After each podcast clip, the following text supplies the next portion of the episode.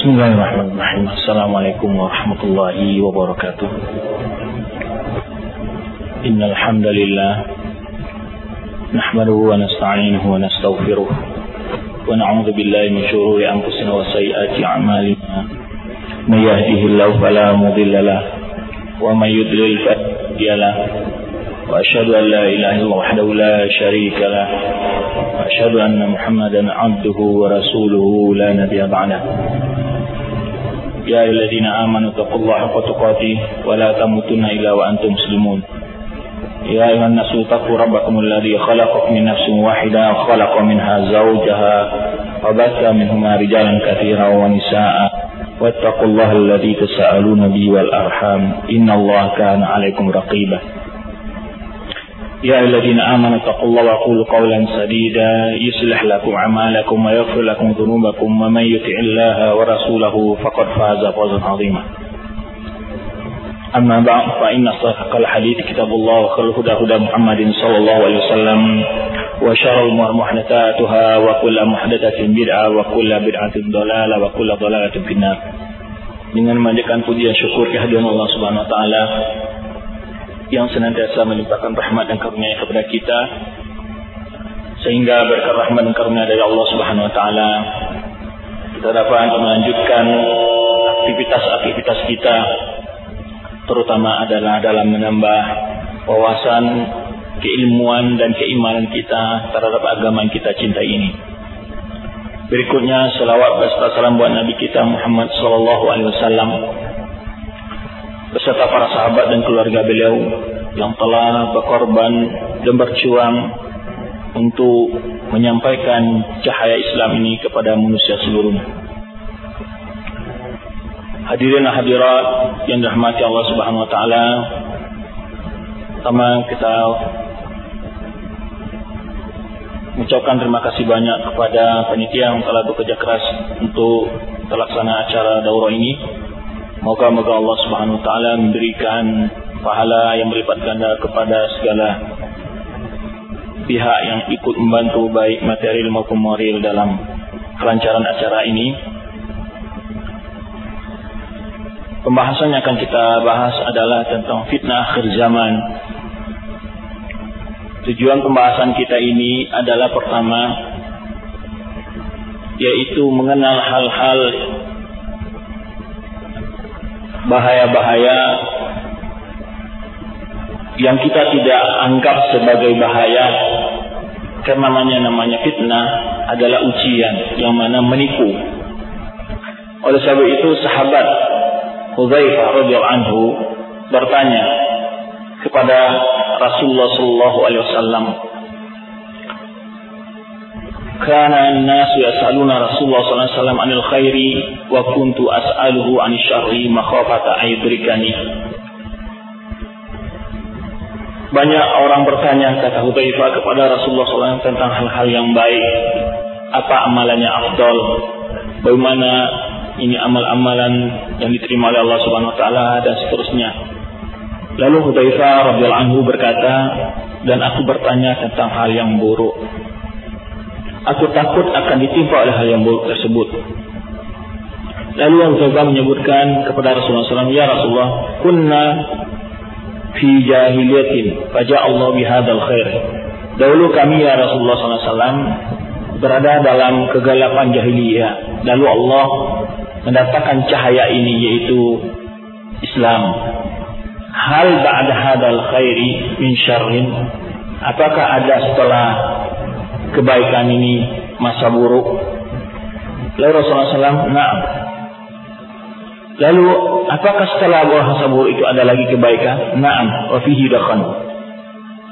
Ini menunjukkan di akhir hadis Uzaibah bertanya, apa tindakan yang aku lakukan indalakan? Apa yang harus aku lakukan jika aku mendapati kondisi seperti itu? Maka dia mengenal nasihat-nasihat Rasulullah SAW. Demikian pula Rasulullah SAW banyak dalam hadis-hadisnya menggambarkan akan terjadi begini, akan terjadi begini. Tetapi Rasulullah Wasallam setiap memberikan gambaran-gambaran yang akan terjadi menimpa umat ini, selalu Rasulullah SAW memberikan solusi dan jalan keluar dari permasalahan tersebut. Seperti dalam hadis Imam bin Sariyah, Rasulullah Wasallam mengatakan, "Fa innahu man ya'ish minkum fasarah salatan katsira." Ini berita yang akan datang. Diberitahu kepada sahabat, sungguh barang siapa yang hidup di antara kalian akan melihat perpecahan yang banyak. Ketika itu Rasulullah SAW memberikan uh, jalan keluar, solusi dari perpecahan itu. Bagaimana? Fa'alaikum bisunnati. Selalu begitu.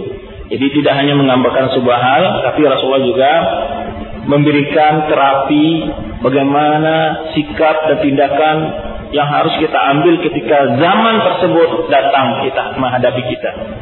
Demikian pula hadis yang masyhur. Setafar ke hadil ummah ala sab'ina firqah. Rasulullah menggambarkan akan terpecah belah umat ini 73 golongan. Lalu sahabat bertanya, mana golongan yang selamat ya Rasulullah? Kata Rasulullah SAW, ma ana alaihi washab. Setiasa banyak berita-berita yang akan menimpa umat ini di akhir zaman senantiasa dalam akhir hadis tersebut yaitu menyebutkan terapi atau obat untuk mengatasi penyakit tersebut atau menghadapi kondisi tersebut. Nah, oleh itu di sini sebagai seorang muslim mengenal hadis-hadis fitnah adalah bagian yang harus kita pahami dan memahami hadis fitnah juga harus ada manhaj.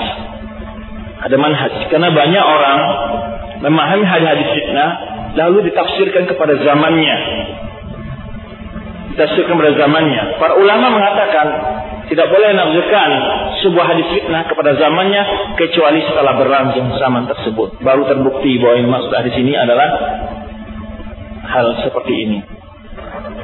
Jadi tujuan kita membahas ini apa? Adalah agar kita waspada diri. Agar kita tidak terjebak ke dalam fitnah. Dan bahkan jangan sampai orang yang berikut andil di dalam fitnah tersebut. Kan begitu. Jadi ini sebetulnya yang kita pahami ketika kita mendengar nasihat-nasihat Rasulullah SAW bercerita tentang hadis-hadis fitnah itu adalah berapa segi. Pertama, tahzir terhadap kita, peringatan terhadap kita sebagai seorang muslim, jangan terjerumus kepada hal yang dicela oleh agama tersebut. Artinya apa? Hindari segala sebab-sebab seperti pecah belahan, ya, dan seterusnya seterusnya. Hindari sebab itu, kan itu muslim akan mewaspada diri dia. Itu dari segi pertama. Segi kedua adalah ketika zaman itu terjadi, bagaimana sikap kita mengendalikan diri kita atau menasihatkan kaum muslimin dari menghadapi fitnah tersebut. Jadi itu tujuannya. Di mana Allah sebutkan dalam surah Al-Buruz ayat 10. Kemudian di antara ini di sini ditafsirkan oleh para ulama tafsirin, innal ladzina fataru mu'mina wal mu'minat tsumma lam yatubu. Sungguhnya orang-orang yang menfitnah orang mukmin, orang-orang perempuan, orang mukmin laki-laki dan mukmin perempuan. Kemudian mereka bertobat, yaitu bita'dzibihim mu'minin wa ikraqihim iyyahu binnar. Yaitu dengan melakukan macam bentuk pengazaban, penyiksaan oleh orang-orang non muslim, baik kaum musyrikin maupun munafikin ataupun kafirin. Ini dengan bermacam bentuk macam azab. Nah ini bentuk fitnah juga. Oleh sebab itu kita berdoa wala taj'alna fitnatan lil kafirin. Jangan kau jadikan kami ini fitnah bagi orang kafir. Sebagaimana akhir surat Baqarah bukan bagaimana doa kaum mukminin agar dihindarkan dengan kita menjadi orang-orang yang senantiasa diuji atau di mendapat penyiksaan dari orang-orang kafirin. Kemudian ini makna yang kedua pertama syirik Kemudian eh, yang pertama syirik, kedua adalah penyiksaan yang dilakukan oleh orang musyrik terhadap orang-orang beriman. Yang ketiga adalah fitnah dalam artian ujian dan cobaan yang datang dari Allah. Untuk membedakan makna fitnah ini adalah apabila Allah menyebutkan menyandarkan fitnah itu kepada dirinya sendiri. Wakadar kefatanna ba'dhum bi ba'dhin. Demikian sebagian mereka dengan bagian yang lainnya. Ini ulama tafsir menyebutkan di mana itu bukan Ibnu Qayyim rahimahullah yaitu orang miskin diuji dengan orang kaya, orang kaya orang miskin, penguasa diuji dengan rakyatnya, rakyat rakyat diuji dengan penguasa. Apabila fitnah disandarkan kepada Allah, yang dimaksud adalah itu ujian dan cobaan yang datang dari Allah Subhanahu wa taala. Apabila disandarkan kepada orang beriman maksudnya adalah penyiksaan yang datang dari musuh-musuh Islam. Kemudian juga di antara makna fitnah adalah kesyirikan yaitu sewana Allah sebutkan dalam firman-Nya wa qatilu hatta la takuna fitnah. Perangilah mereka sampai tidak ada lagi fitnah. Kemudian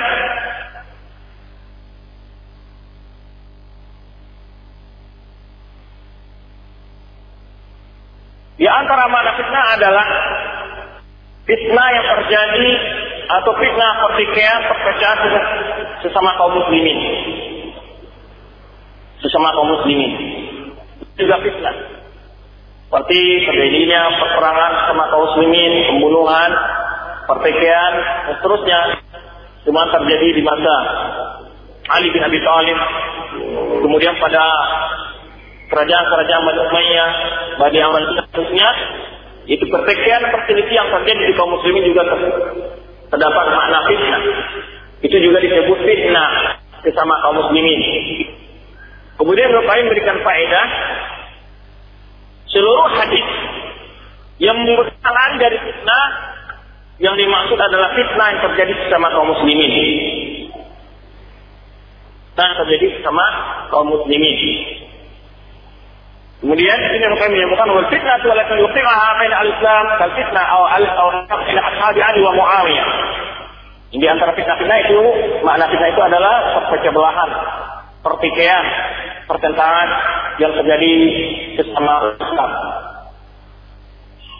Oleh sebab itu Rasulullah Shallallahu Alaihi Wasallam menyebutkan sebuah sabdanya, "Satakunul fitnah atau satakunu fitnah القائد فيها خير من الماشي القائد فيها خير من القائد والقائد خير من الماشي والماشي خير من الجاري ومن الساعي akan terjadi fitnah yang mana yang duduk lebih baik daripada yang berdiri yang berdiri daripada yang berjalan dan berjalan lebih baik daripada yang berlari nah yang maksud fitnah ini kata Nukaim adalah fitnah apa?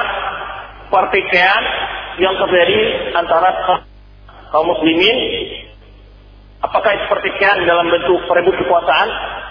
Ya terjadi pertumpahan darah maka ini adalah terjadi antara kaum muslimin. Maka petunjuk Rasulullah SAW itu adalah menyebutkan orang yang lebih jauh dari fitnah itu akan lebih baik. Maka beliau orang yang duduk lebih baik orang berdiri. Kemudian hadis-hadis fitnah yang menyuruh yang Rasulullah SAW perintahkan agar kita menjauhinya adalah yang maksud fitnah yang terjadi antara kaum muslimin. Kemudian fitnah antara maknanya adalah perbuatan maksiat. Perbuatan maksiat juga disebut fitnah. Berdasarkan firman Allah Subhanahu wa taala yaitu wa minhum may yaqulu. Ini dikatakan oleh ini Al-Jaddu bin Qais Rasulullah Shallallahu Alaihi Wasallam menyuruhnya untuk ikut berperang. Maka dia mengatakan wala taftinni. Itu menyebutkan fitnah maksiat seperti sabda Rasulullah SAW. Ma taraktu fitnatan asyadu ala rijal ummati. Ah, minal nisa. Fitnah yang paling berat bagi umat laki-lakiku adalah fitnah wanita. Ini maksudnya apa maksiat? Jadi fitnah di dalam berbagai konteks khusus Al-Quran maupun Sunnah datang dengan macam bentuk mana. Bagaimana cara membedakan makna-makna dari fitnah tersebut itu tergantung konteks ayat maupun hadis itu sendiri. Kemudian ini maka fitnah secara umum itu adalah terjadinya ujian secara umum dari Allah Subhanahu wa taala. Orang mukmin diuji dengan orang kafir, orang kafir diuji orang mukmin, orang kaya diuji orang miskin, orang miskin diuji dengan orang kaya, penguasa diuji dengan rakyatnya, rakyatnya diuji dengan penguasa, seorang orang tua diuji dengan anaknya, seorang anak diuji dengan orang tuanya, seorang suami diuji dengan istrinya, seorang istri diuji dengan suami. Maksudnya di sini bagaimana? Yaitu ujian. Apakah masing-masing dari pihak itu menunaikan kewajiban perintahkan oleh Allah atau mereka melalaikan. Ini ujian dari Allah Subhanahu wa taala. Termasuk perintah-perintah agama itu adalah ujian dari Allah Subhanahu wa taala. Kemudian Ibnu Taimiyah waja'alna ba'dakum li ba'din fitnatan atasbirun. Kami jadikan sebagian kalian terhadap bagian yang lainnya fitnah. Ya Allah sudah sebutkan. Kami jadikan sebagian kalian bagi bagian yang lainnya fitnah. Atau firun, kalian sah, sabar. Wah, di sini ada dua hal, ada fitnah, ada kesabaran. Artinya di sini untuk melawan fitnah di sini butuh kesah, kesabaran, maka disebut atas birun. Itu sabar dalam menunaikan kewajiban kita kepada istri, kepada anak, kepada penguasa, kepada tetangga, ya, kepada orang miskin jika dia kaya. Atas birun sabar dalam menerapkan ini. Atau atas birun juga bagi pihak yang sebaliknya, bagi seorang istri. Seorang suami tidak melaksanakan apa yang harus dia lakukan, bagi seorang anak, bagi seorang orang miskin atau seorang rakyat, dia mesti banyak berkah. Kedua belah pihak dituntut untuk apa? Bersabar. Maka ini disebutkan di ujung ayat atas atas birun. Atas birun. Jadi bagi yang memiliki kewajiban untuk melakukan sebuah perintah, sabar dalam menunaikan itu. Bagi yang haknya tidak dapat ditunaikan, sabar juga. Makanya Allah sebutkan sini atas biru. Ibnul Qayyim secara implisit lagi menyebutkan bahwa kesabaran itu dibutuhkan ketika masalah fitnah syahwat. Nanti akan datang nanti pembagian fitnah dan bentuk-bentuk fitnah akan kita jelaskan pada berikutnya. Oleh sebab itu di sini Ibnu menyebutkan bahwa subhanahu wa ta'ala ja'ala awliya'ahu fitnatan li'ada'ihi. Allah subhanahu wa ta'ala menjadikan wali-walinya fitnah bagi musuh-musuhnya. Wa a'da'uhu fitnatuhu li'awliya'ihi. Demikian pula musuh-musuh Allah fitnah bagi para wali-wali Allah. Wal muluk fitnatun li ra'iyyah. Para pemimpin, para penguasa fitnah bagi rakyat. Wa ra'iyyatu fitnah bagi tahun. Jadi rakyat juga sebaliknya fitnah bagi pemimpin. Warijal fitnatul nisa. Laki-laki fitnah bagi wanita. Dan sebaliknya wanita juga fitnah bagi laki-laki. Wal agniya fitnatul fuqara. Orang kaya fitnah bagi orang fakir miskin. Dan juga sebaliknya. Waqala kullu ahadin bididdi ja'a. Jadi masing-masing diuji dengan lawannya. Masing-masing diuji dengan lawannya. Kemudian ini ja'alahu mutaqabilan. Itu tadi berhadapan. Kemudian famastaqarrat aqdamu abawain 'alal ard illa wa muqabiluhuma wastamarra amr ini zuriyah kadalik. Semenjak Adam meletakkan dua kakinya di dua muka bumi ini, sejak itulah mulainya terjadi apa? Ujian-ujian tersebut. Mulailah ujian itu. Sampai kata Ibnu Qayyim digulungnya bumi ini sampai berakhir datanya dia sama. Ujian itu akan senantiasa berlaku dan melang langsung. Ujian-ujian dengan bentuk warnanya. Kemudian itu secara pengertian fitnah secara umum. Disebutkan di sini pengertian fitnah adalah Al-Quran dan Sunnah. Kenapa ini kita sebutkan agar tidak salah di dalam menafsirkan ayat maupun hadis-hadis yang bicara masalah fitnah nanti. Yang dimaksud namanya fitnah maksiat, ditafsirkan maksiat, fitnah apa? Fitnah kufur dan kesyirikan dan seterusnya. Pembagian fitnah. Ilmu Qayyim menyebutkan fitnah itu ada dua macam. Fitnah syubuhat yang mana fitnah syubuhat adalah fitnah yang paling besar dan fitnah syahwat. Seseorang bisa saja terjangkit kedua fitnah atau satu dari duanya. Jadi ada orang, jadi fitnah itu ada dua, fitnah syubuhat dan fitnah syahwat. Bisa saja seorang tadi terjangkit oleh kedua fitnah tersebut atau salah satu dari keduanya. Bisa dia memiliki fitnah syubuhat, bisa memiliki fitnah syahwat. Contohnya apa? contohnya dia menjelitimasi mempergunakan ayat-ayat Al-Quran atau hadis-hadis Rasulullah untuk memuaskan nafsunya. Apakah itu jabatan? Apakah itu harta? Apa itu wanita? Dan ada aliran-aliran yang modelnya itu yang sempat terbongkar juga, pokoknya ini apa namanya berhubungan barengan secara terbuka dan seterusnya. Itu kan syahwat juga. Tapi juga syubhat dia mempermainkan ayat Al-Quran. Kemudian juga ada juga bentuk aliran yang mana dia bekerja dengan ayat Al-Quran tentang bayat, kemudian memotong gaji dari pengikut-pengikutnya dari sekian persen. Ini campur antara syubhat dengan syahwat. Kemudian juga ada bentuk golongan yang memanfaatkan ayat-ayat dan hadis-hadis untuk mencari kekuasaan. Masalah ayat tentang khilafah, ayat-ayat tentang imamah. Jadi ini bercampur. Orang yang terfitnah oleh dua ini. Syahwat dan syubhat. Ada yang syubhat saja. Syubhat saja. Ada yang syahwat saja. Ya. Adapun disebut di sini dan fitnah yang kedua adalah fitnah syahwat. Ya, fitnah syahwat. Kemudian fitnah syubhat ini disebabkan oleh lemahnya seseorang ilmu dan kurangnya pengetahuan agama. Kemudian Nukai menyebutkan timbulnya sumber fitnah syubhat dari mana dan fitnah syahwat dari mana? Fitnah syubhat timbulnya adalah karena kurang ilmu. Ya. Kurangnya pengetahuan agamanya.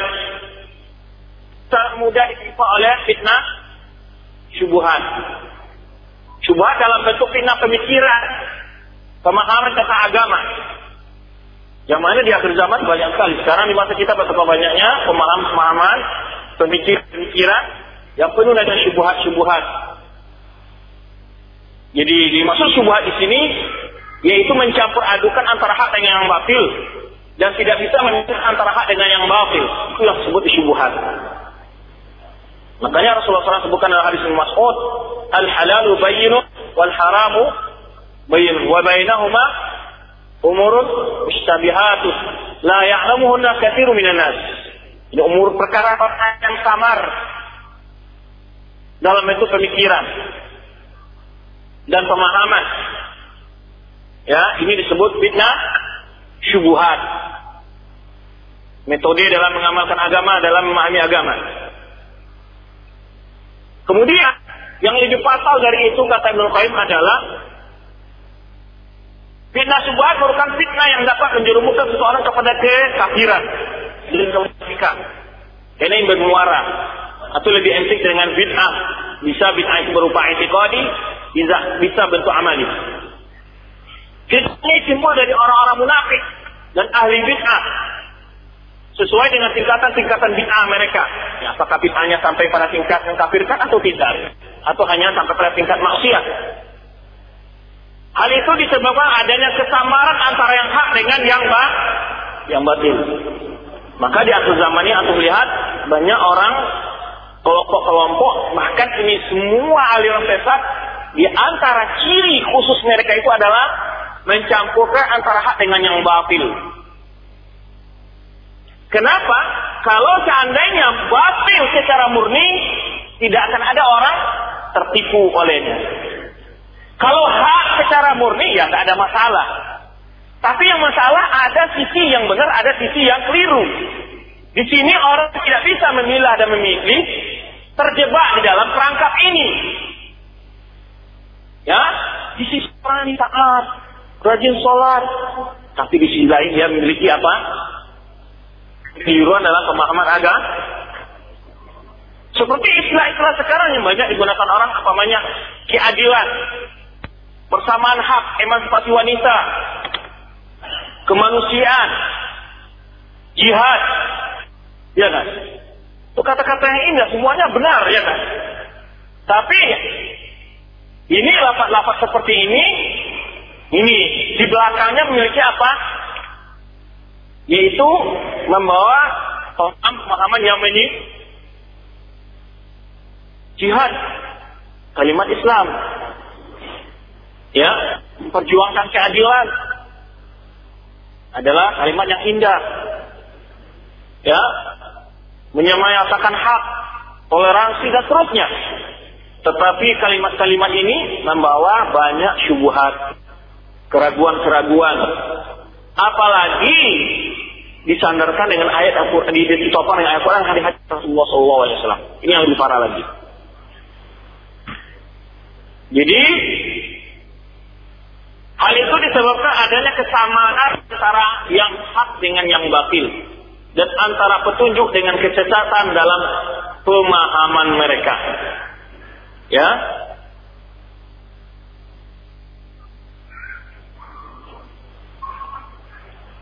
Kemudian ini contoh-contoh ini adalah pertama fitnah syubhat saya jadikan contoh umpamanya.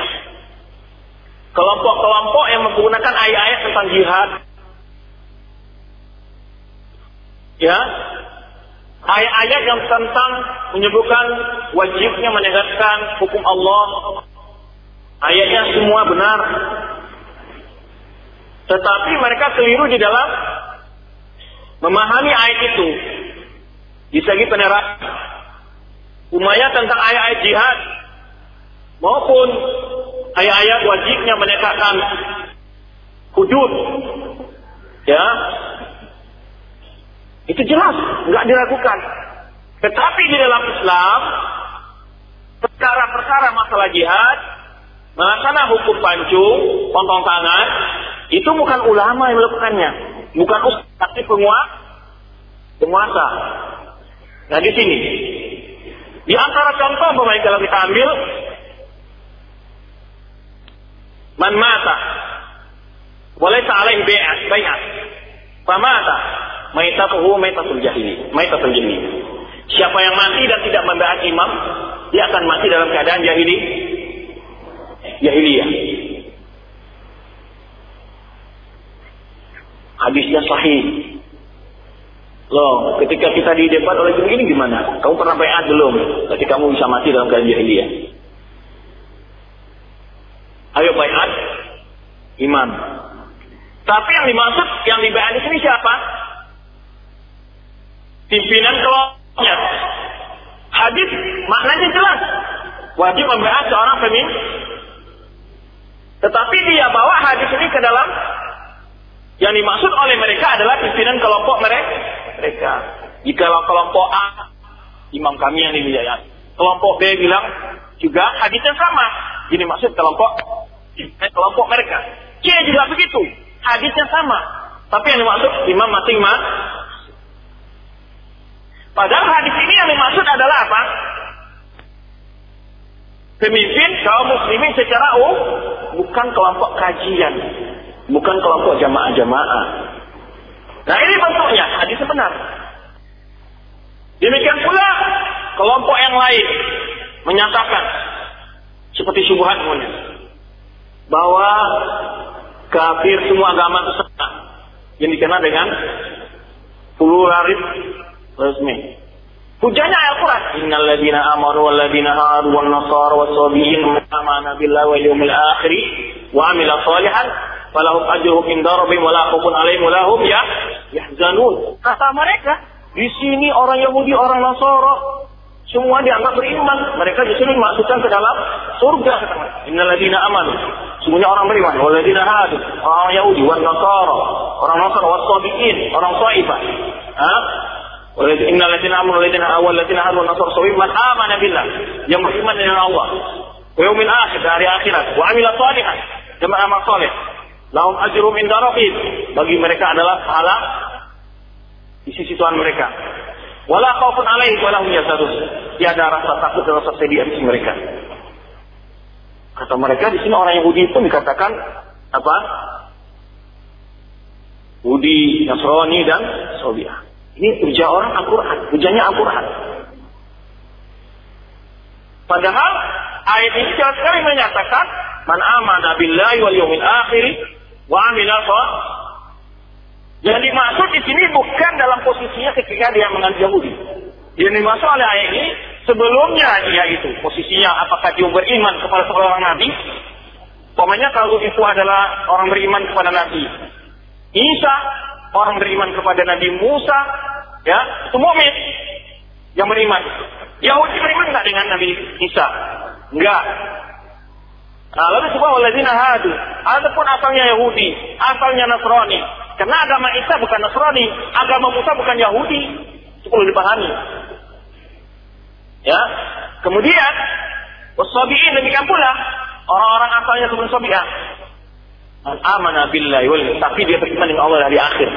Wa amila salihan. Ya, ini maksudnya beriman dengan Allah. Artinya menerima, beriman dengan Rasul, tidak menafikan situ. Paham kira-kira? Itu maksudnya adalah kondisi dia sebelum beri, beriman, lalu dia masuk beriman dengan Allah dari akhir beramal soleh, jadi tidak masalah. Yaitu tetap dosa-dosa yang berlaku akan dihapus oleh Allah Subhanahu. Kemudian juga masuk ayat ini yang tafsir ulama innal amanu. Jadi maksudnya orang-orang beriman. Walladzina hadu dimaksud itibar. Ya sekarang ini orang Yahudi kemudian mau masuk ini. Ini ini yang dimaksud. Itibar maqablahu.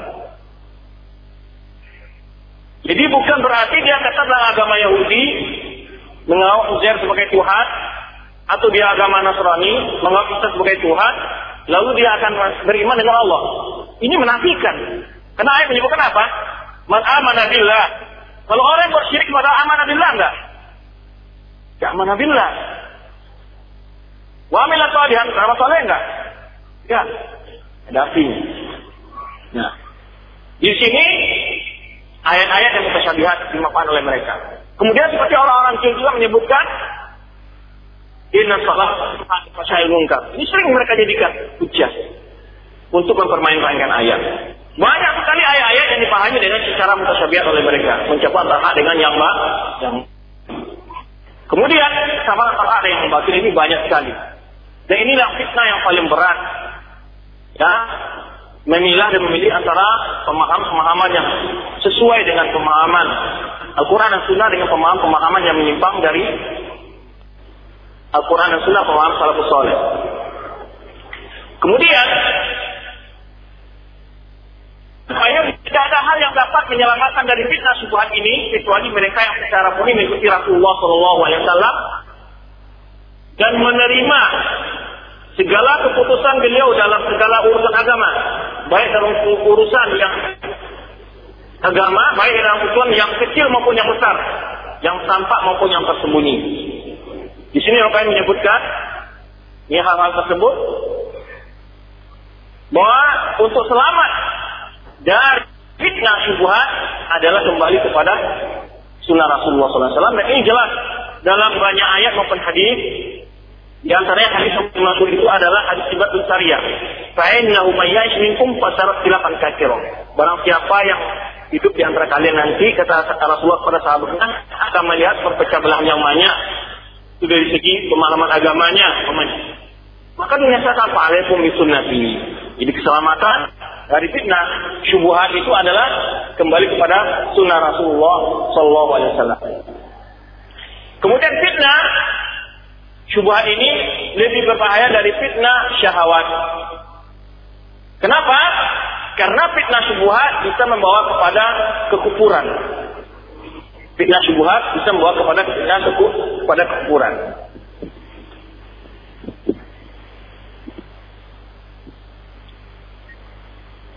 Oleh sebab itu,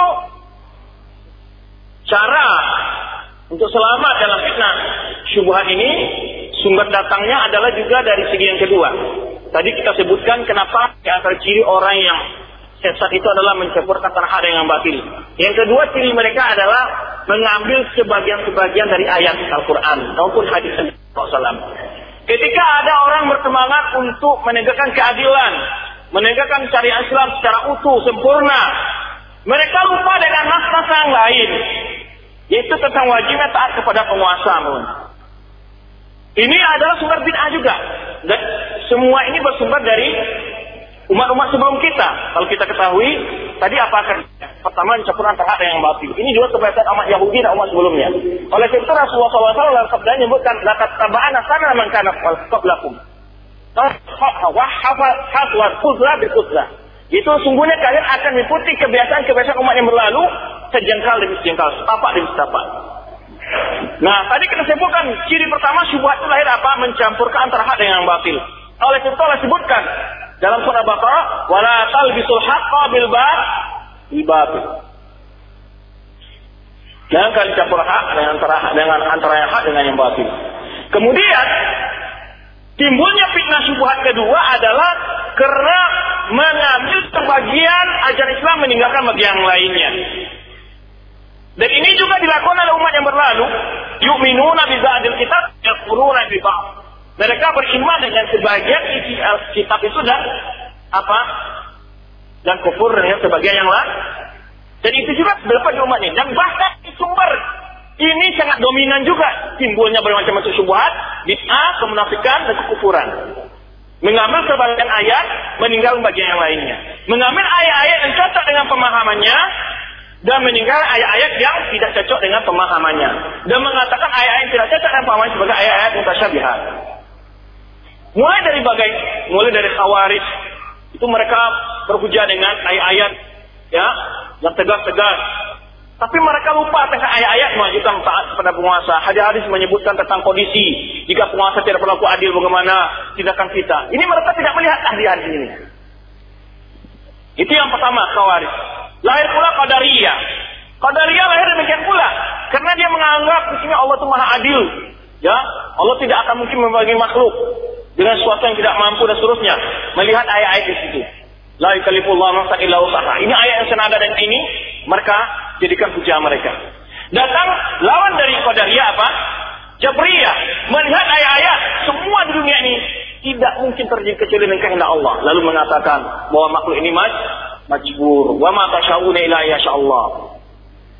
Padahal kebenaran adalah kedua-duanya digabung.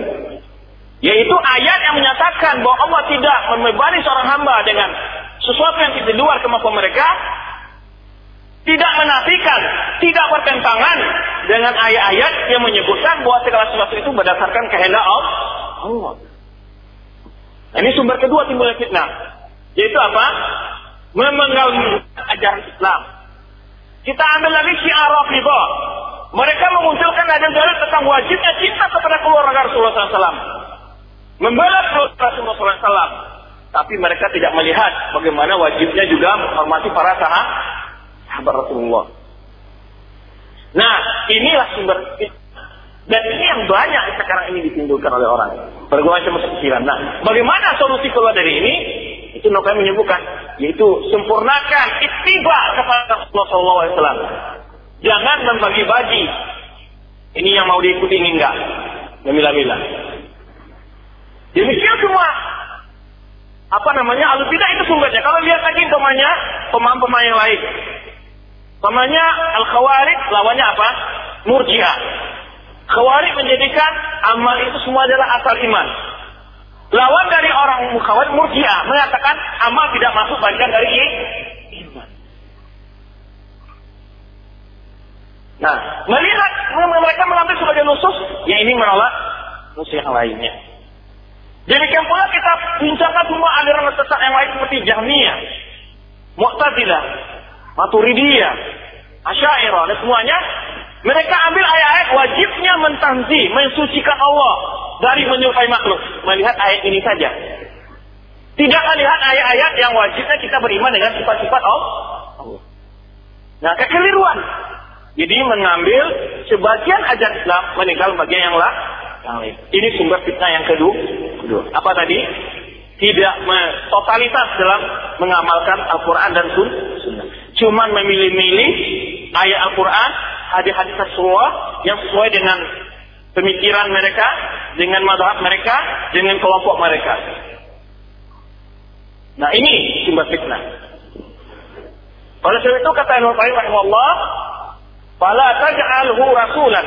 Jangan engkau jadikan Rasulullah SAW itu rasul fi syai'in duna. Dalam suatu sisi dan tidak di sisi yang lainnya. Min umur din dalam perkara agama ini. Bal huwa rasulun fi kulli syai'.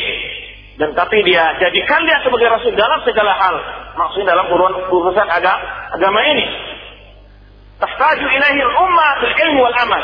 Yaitu yang dibutuhkan oleh umat ini baik dalam perkara ilmu maupun amal. La talaqqa illa anhu. Tidak mungkin diambil kecuali dari Rasulullah SAW. Wala yuqad illa minhu. Dan tidak bisa diambil dan diperoleh kecuali melalui Rasulullah SAW. Fal huda kullu. Semua petunjuk itu adalah dair ala aqwali af'ali. Yaitu berputar di atas perkataan Rasulullah SAW dan perbuatan Rasulullah SAW.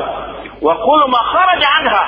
Segala yang keluar dari apa yang dikatakan Rasulullah SAW, apa yang diperbuatkan Rasulullah SAW, bahwa dalalun. Itu adalah kesesatan. Faidah akada qalbahu ala dhalik, wa arza masiwahu, dan apabila dia telah mengikat hatinya, ya, untuk konsekuen menjalankan secara kapak apa yang dibawa oleh Rasulullah dan meninggalkan hal-hal yang menyelisihinya, wajib Nabi majadi Rasul dan semua tingkah laku baik perkataan, perbuatannya dia, dakwahnya dia, ilmunya dia, ibadahnya dia, muamalahnya dia, semuanya timbang dengan apa? Sunnah Rasulullah SAW. Menjadikan sebagai timbangan baik dalam berilmu, dalam beramal, dalam berdakwah, dalam bermuamalah, dalam berakhlak, dia jadikan Rasulullah SAW sebagai timbangannya. Dan sering juga kita ingatkan, ada orang melihat nas-nas tentang wajibnya mentahzir dan menhajar, tapi melupakan nas-nas yang lain.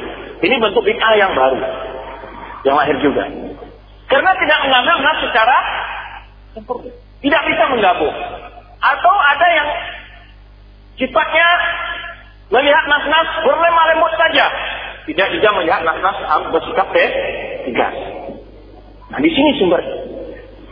Yang paling sulit adalah menggabung kedua ini. Bagaimana? Karena ada kesalahpahaman dalam memahami sehingga dianggap kontradiksi. Padahal sebelumnya tidak ada kontradiksi di dalam pemahaman nas-nas tersebut. Nah ini yang menyebabkan mereka mengambil sebagian nas, meninggalkan sebagian Al-Quran. Kemudian disebutkan oleh Imam di sini Wahai fitnah, itu fitnah syubhat ini, Tasya utarakan min fahmin fatih. Ada lahir karena tadi yang kita sebutkan apa? Salah dalam lemah memahami. Salah dalam memahami. Pertama. Hadisnya sahih atau ayat Al-Qur'annya jelas tidak perlu yang sahih. Ayat Al-Qur'an sudah mutawatir semua. Ima dari ayat Al-Qur'an atau hadis yang sahih semuanya sahih. Tadi yang kita sebutkan pokoknya sahih, nggak bicara masalah lain. Tapi di mana salahnya? Yaitu tariqah istidlal, laisa fid dalil. Yang jadi masalah bukan dalil, tapi bagaimana istimbat hukum dari dalil itu fahmun fasid, salah dalam memah memahami. Nah, itu yang pertama kata Nukail. Ini hawadil fitnah tu tansya'a saratan min fahmin fasid. Fitnah subhat ini kadangkala timbul karena lahir di mana munculnya fahmun fasid. Min fahmin itu pemahaman yang rusak. Wa taratan min naklin fasid atau kadang-kadang timbul karena naklin itu dalilnya tidak sahih. Dalilnya tidak sah, sahih. Ini cuma dalil sahih tapi pemahaman yang keliru. Atau dalilnya tidak sahih. Seperti pemahaman orang mengatakan mengatakan bahwa awal yang diciptakan itu adalah nur Rasulullah SAW. Karena ada orang memahami bahwa semua makhluk ini diciptakan dari nur Muhammad. Ini berhujat kepada hadis la aslalahu. Ha? Laula kama khalaq khalaik. Itu hadis-hadis yang biasa mereka bawakan. Jadi bermacam bentuk fitnah, bermacam bentuk subhat, kadang-kadang bersumber daripada apa? Dalilnya tidak apa? Akurat. Tidak valid. Tidak sahih. Jadi kadang timbul nasnya benar tapi pemahamannya salah.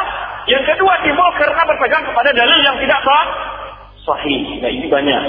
Ini khususnya banyak terjebak ke dalam seperti orang-orang yang menisbahkan diri kepada su sufiyah. Banyak terjebak ke sana. Bermacam bentuk bid'ah lahir karena berpegang pada hadis yang tidak sah, sahih pemikiran-pemikiran.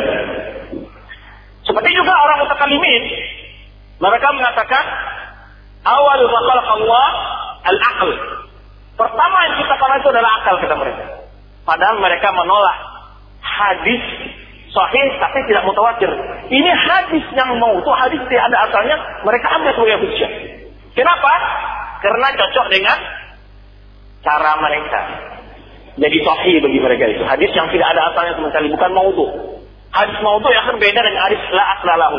Apa bedanya? Hadis kalau disebutkan oleh ulama la aslalahu itu sudah sangat jelek dan tidak ada buktinya sama sekali itu. Nggak jelas asalnya dari mana asal muasalnya nggak tahu itu maksudnya. Siapa yang katakan nggak tahu. Kalau hadis maudhu dia punya sana, tapi rawinya apa? Pembohong, pembohong. Nah ini kita sebagai orang nggak bisa membedakan antara hadis la asralahu dengan hadis mau maudhu. Kalau hadis maudhu dia punya sanad. Tapi rawinya pembohong. Kalau la asralahu itu hadis nggak jelas sumbernya siapa yang katakan. Nggak Itu hadis yang sudah.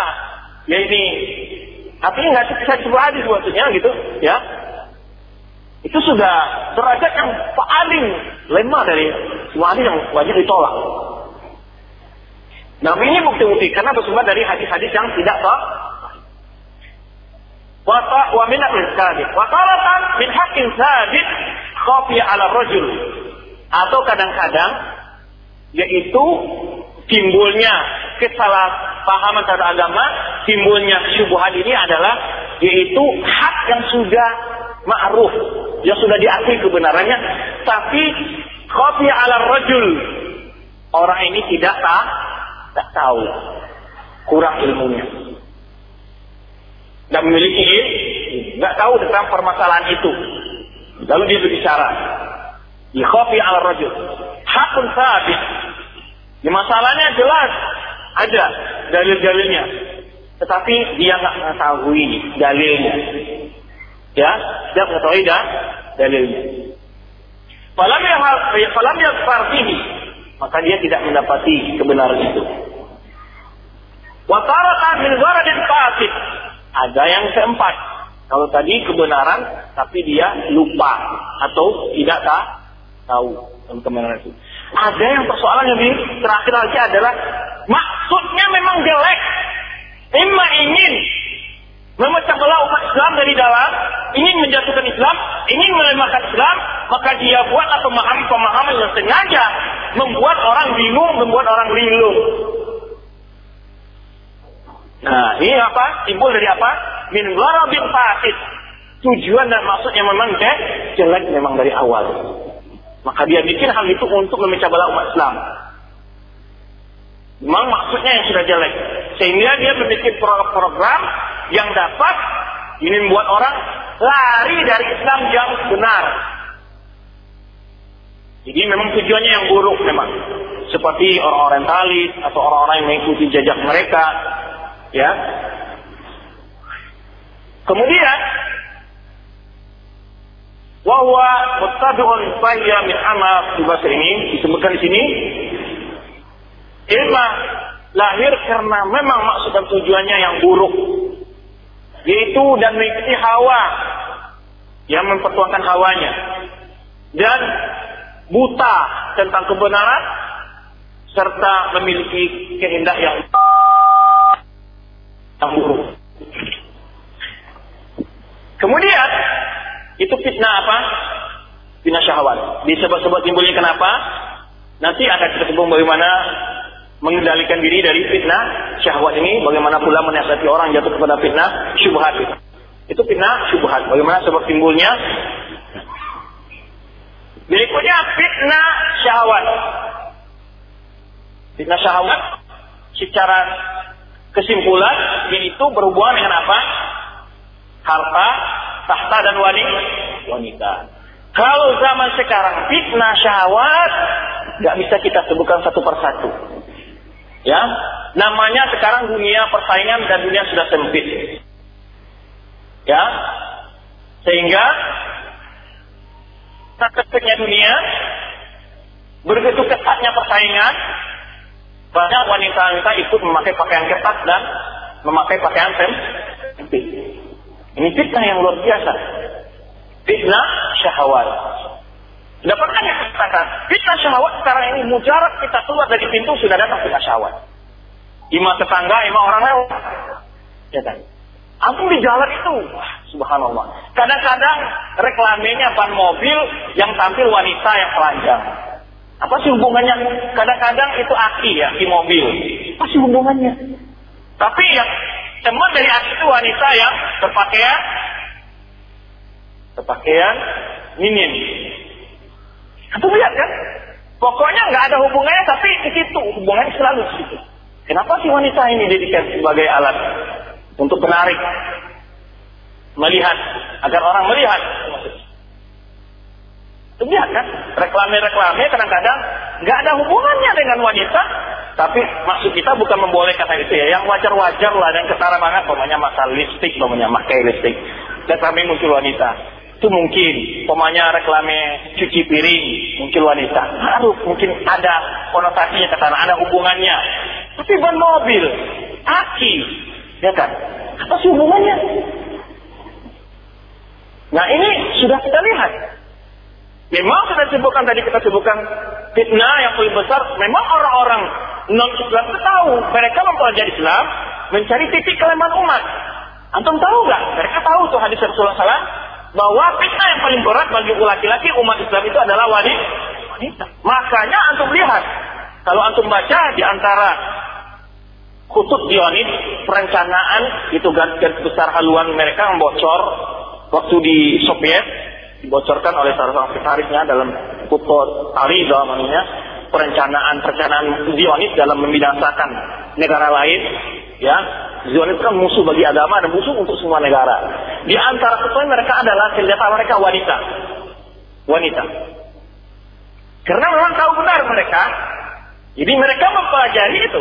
Islam sebagai orang pelajari itu mereka baca di mana kelemahan-kelemahan. Maka mereka pakai hal ini.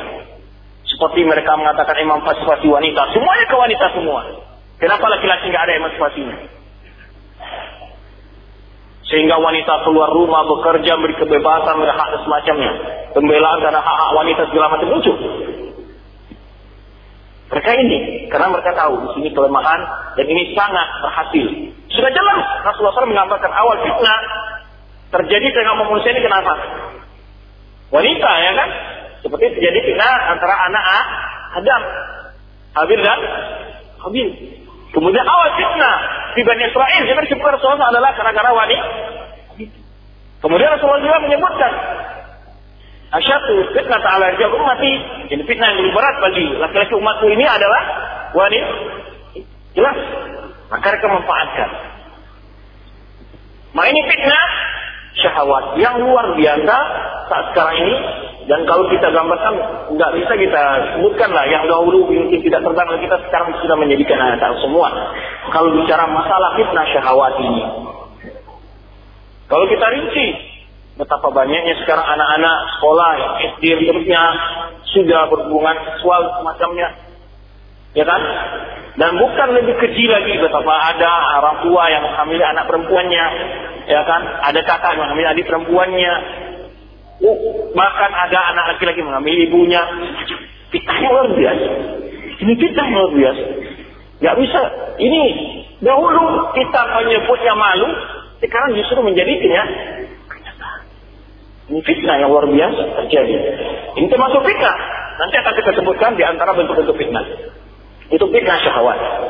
Apalagi masalah jabatan sekarang ini. Ya antum lihat bagaimana orang yang meraih ini kekuatan itu dengan segala cara. Ya, tidak malu-malu lagi untuk berinfak secara ria tidak malu lagi.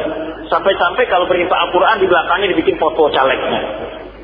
Itu sudah dulu tabu sekali dulu gitu ya maksudnya. Dulu itu kalau kita berinfak saya disebutkan nama rasa tabu sekali, nyaris bulan tabu banget. Tapi sekarang enggak lagi. Ya. Kalau ngasih bantuan kalau bisa masuk TV, Kan itu. Disotik. Yang dikasih satu kali lalu videonya diulang berapa kali ngasih gitu ya. Kelewatan banget. Nah, ini bentuk fitnah. Ya, fitnah jabatan dan kekuasaan. Kemudian fitnah jabatan kekuasaan bukan saat meraih lagi. Di saat berkuasa itu sendiri. Di saat berkuasa, berkuasa.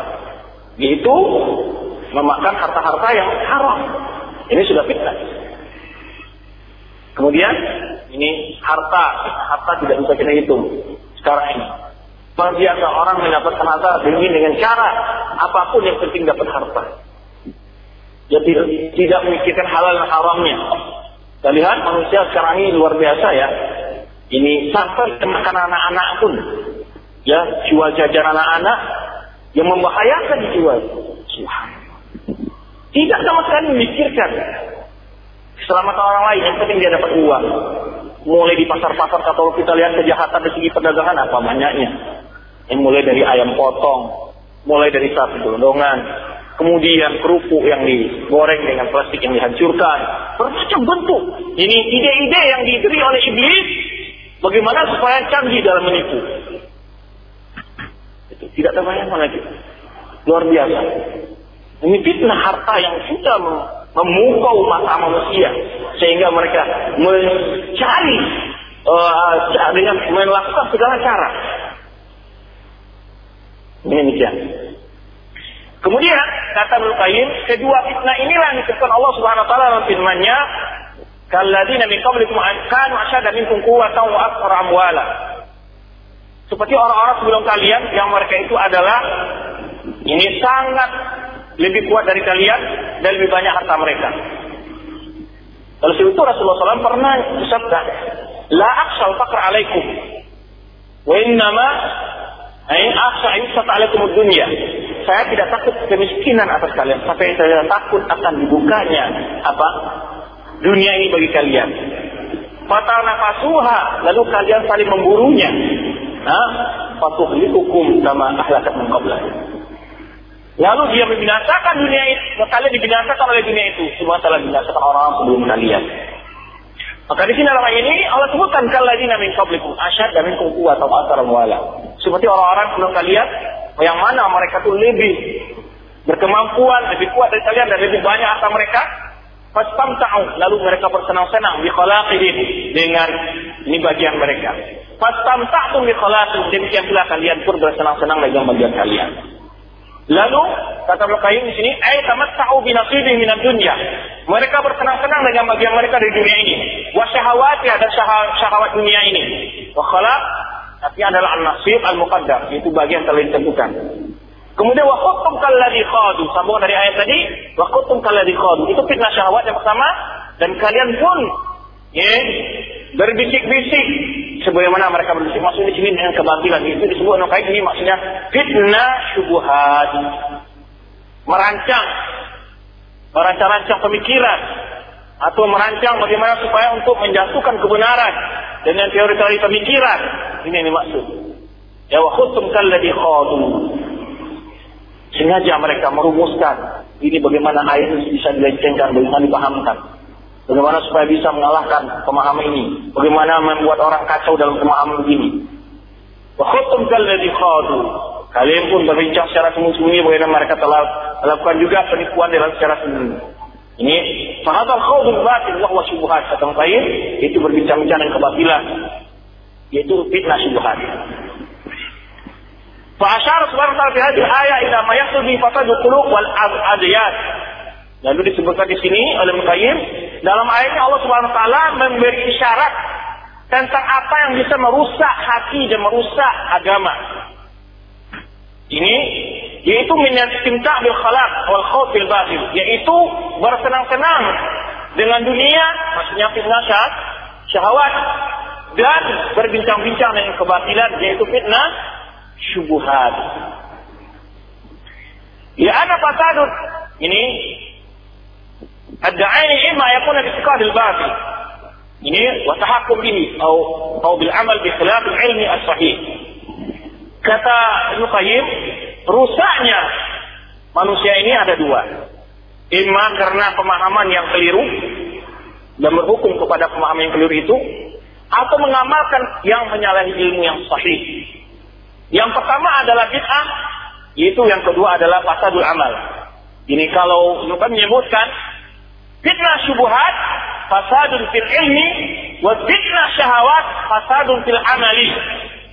Fitnah syubuhat yaitu kerusakan yang ada dalam ilmu, keyakinan, pemahaman. Kalau fitnah syahwat yaitu kerusakan yang membentuk tindakan dan perangai, tingkah laku, akhlak. Kata Ibnu Qayyim rahimahullah. Nanti akan disebutkan bagaimana cara mengalami ini. Ibnu Qayyim menyebutkan nanti untuk mengobatinya. Pada awal fasad menjadi syubhat. Yang pertama adalah kerusakan datang dari segi syubhat. Wasani min jihati syahwat. Apa tadi syahwat? Itu kerusakan dalam amal dan tindakan perilaku. Kalau di dalam segi pemahaman, ilmu, keyakinan, itu dari segi ilmu, itu sebut fitnah syubhat. Fitnah syahwat lahir dari kelemahan dalam ilmu, dan fitnah syahwat kelemahan dalam amal. Walihada kanat yakul, karena itu kebanyakan para salaf menyebutkan, mengingatkan, ihtaru min nasi cinta ini. Hati-hatilah dua jenis dari manusia. Sahibu hawa, fatanahu hawahu, wa sahibu dunya, ahmadhu dunyahu. Yaitu pengikut hawa nafsu yang telah membutakan, yakni yang telah menjadi cirumuskan oleh hawa nafsunya, itu fitnah syahwat. Dan orang sahibud dunia, orang yang gila dunia, yang telah membuat buta ini dunia itu akannya. Ini dan juga fitnah syahwat ini adalah dari alim, dan fitnah syubhat dari orang alim. Kalau fitnah syahwat dari orang jah, jahil. Tadi kita sebutkan fasadun fil ilmi wa fasadun fil amal. Oleh sebab itu berkata pula salah seorang ulama, wa aslu kulli fitnatin imma. Ini juga seorang ulama mengatakan, ihdaru fitnatan alim fajir wal wal abidul jahil. Fa inna fitnatahuma fitnatu likulli maftunin. Hati-hatilah kalian terhadap fitnah orang alim fajir. Alim fajir maksudnya apa? Dia berilmu tapi tidak mau mengamalkan. Wal abidul jahil itu ahli ibadah yang tidak berilmu, tidak berilmu, ahli ibadah tapi tidak berilmu, berilmu. Lalu itu bukan karena fitnah kedua jenis orang ini adalah sumber dari seluruh fitnah. Benar, inilah yang disebut oleh Rasulullah SAW ketika menafsirkan apa? Akhir dari ayat surat Al-Fatihah. Apa bunyinya? Ghairil maghdu alaihim waladdallin. Bukan jalan engkau orang yang kemarin ya Allah dan bukan pula jalan orang yang sesat. Lalu disebutkan siapa mereka itu orang Yahudi dan Nasrani. Kenapa Yahudi dimarahi? Karena berilmu tapi tidak mengamalkan ilmu. Justru memanfaatkan ilmu itu untuk menciptakan kesesatan. Maka di antara sifat mereka seperti mencampur antara hak dengan yang batil, kemudian memilah antara ayat Quran dan Rasulullah Kemudian yang kedua adalah wala zalim orang-orang yang sesat ada mereka itu adalah nasara itu beribadah tanpa ilmu. Maka itu disebutkan para ulama kita yaitu fasadul alim di sini adalah orang berilmu tapi memanfaatkan ilmunya untuk menyesatkan orang lain. Ya. Kemudian yang kedua adalah orang ahli ibadah tapi tidak berilmu. Para ulama yang memiliki lagi yang pertama lebih dekat dengan ahli kalam, yang kedua adalah dengan ahli tasawuf. Kalau lihat orang-orang sufi banyak beribadah tanpa ilmu. Ahli kalam punya ilmu, tapi ilmunya itu membawa kepada kebatilan. Nah ini di antara bentuk fitnah syubhat dan kemudian wa aslu kulli fitnah ma sumber dari semua fitnah itu adalah kata Muqayyim min taqdimir ra'yi ala syara' wal hawa al aql. Mendahulukan pendapat dari agama, dari wahyu. Imam pendapat gurunya, imam pendapat kiainya, pendapat ustadznya, keputusan kelompok mutamarnya, keputusan apa saja, mendahulukan al-aqlu ala syar'i. Mendahulukan akal di atas agama. Itu juga kenapa timbul fitnah syubhat di sini. Kemudian Malhawa alal akal, mendahulukan keinginan di atas akal. Itu orang yang akalnya dikalahkan oleh syahwatnya. Jadi kalau orang berakal sedikit dia tidak mau berbuat maksiat. Oleh sebab itu orang berdosa disebut dengan jahil. Lalu mereka menyebutkan fal awal aslu fitnah fi syubhat, wasani aslu fitnah syahwat. Jadi mendahulukan akal di atas agama itu asal fitnah syubhat, mendahulukan hawa nafsu di atas akal itu adalah fitnah syahwat, syubhat dan syahwat. Nah, kalau antum lihat sekarang ini orang-orang yang memiliki pemahaman-pemahaman keliru itu adalah niscaya mereka selalu mendahulukan akal pikiran mereka di atas nas-nas syar'i. Ya. Kemudian juga aku lihat orang-orang yang disalahkan oleh hawa nafsunya, mereka tidak menggunakan akal sehat mereka, sehingga mereka mengikuti hawa nafsunya dari metode akal sehatnya. Kemudian, bagaimana caranya lagi melawan fitnah itu? Fitnah syubuhat mau bil yakin. Untuk melawan syubuhat ada dengan yakin itu dengan ilmu.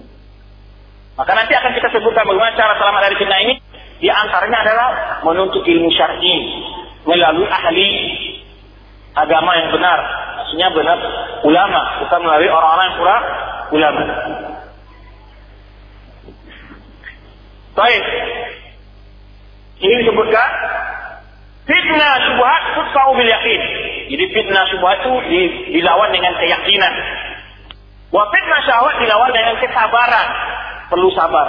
Nah ini yang tadi kita sebutkan dari ayat pertama. Walidzalika ja'al subhanahu wa imamatan din manunatan mabutatan ya ini amra ini. Oleh sebab itulah kepemimpinan dalam agama ini dikantungkan kepada dua hal ini, yaitu ilmu, keyakinan, dan kesabaran. Lalu disebutkan dalam Qayyim, wa ja'alna minhum a'immatan yahduna bi amrina bi amrina lamma sabaru wa kanu bi ayatina.